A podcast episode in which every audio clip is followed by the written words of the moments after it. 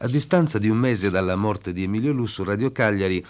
ha voluto commemorare la scomparsa dello scrittore e dell'uomo politico sardo, rimettendo in onda una riduzione di un anno sull'altipiano, cioè proprio del capolavoro letterario di Lussu, che qui alla radio, Radio Cagliari, è stato realizzato qualche anno addietro. Vale forse la pena di raccontare agli ascoltatori alcuni episodi e fatti che precedettero e accompagnarono quella riduzione radiofonica. L'idea di trasformare il libro di lusso in radiodramma, diciamo così, faceva parte del progetto più ampio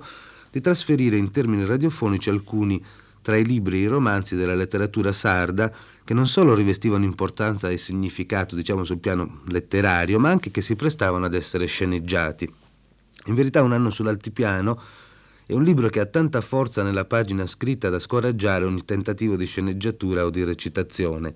Tuttavia, poiché si trattava di un testo che in qualche modo stava alle radici della moderna storia della Sardegna, si era deciso di cominciare proprio da, da questo libro. Quando andammo da Lusso a chiedergli il permesso di ridurre il suo testo per la radio, la prima cosa che Lusso ci disse con quel suo tono serio e severo è che non dovevamo fare opera di distruzione nei confronti del suo libro.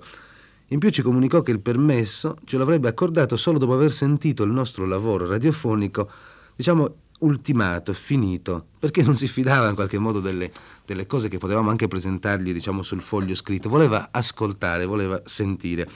A Radio Cagliari l'equipe che doveva realizzare il lavoro, attori, regista, sceneggiatori, via dicendo, si mise subito all'opera col massimo impegno. I problemi che avevamo davanti erano numerosissimi. Intanto non tradire il tono asciutto e scabro della prosa di Lussu, evitando quindi di gonfiare personaggi e situazioni, di trasformare quella tragedia collettiva della guerra che Lussu denunciava con estrema lucidità e nettezza in un racconto sentimentalistico e retorico.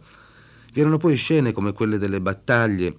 dell'addio di Lussu alla madre, che richiedevano una cura particolare, cioè era facilissimo scadere in effetti di tipo western, per esempio, oppure in situazioni da fotoromanzo e a dire la verità molte scene le provammo e le riprovammo e anche alcune le rifacemmo da cima a fondo. Tutti avevamo in mente, vivevamo anche con preoccupazione il momento in cui Lussu sarebbe venuto qui alla radio per giudicare il, il nostro lavoro. I giorni passarono, i giorni di lavoro passarono velocemente e dopo aver cercato di eliminare ogni sbavatura, ogni accento che rischiasse un eccesso di retorica, telefonammo a Lussu e il giorno dell'audizione lo andammo a prendere a casa e durante il tragitto sino alla RAI cercammo di spiegare a Lusso e a sua moglie Joyce la modestia del nostro lavoro, ma anche l'impegno che avevamo messo nel farlo.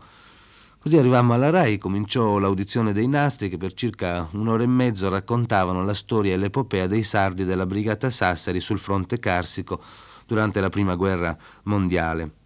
Man mano che gli episodi andavano avanti, Lusso sembrava apprezzare le soluzioni che avevamo trovato e che tra l'altro si limitavano proprio in sostanza a rispettare al massimo il testo originale del libro. Sia Lusso che Joyce alla fine dell'audizione ebbero parole sincere e cordiali nei confronti del nostro lavoro e la cosa che maggiormente fu importante per noi fu proprio quella di non aver tradito, come Lusso esplicitamente riconobbe, il significato e il senso popolari, diciamo,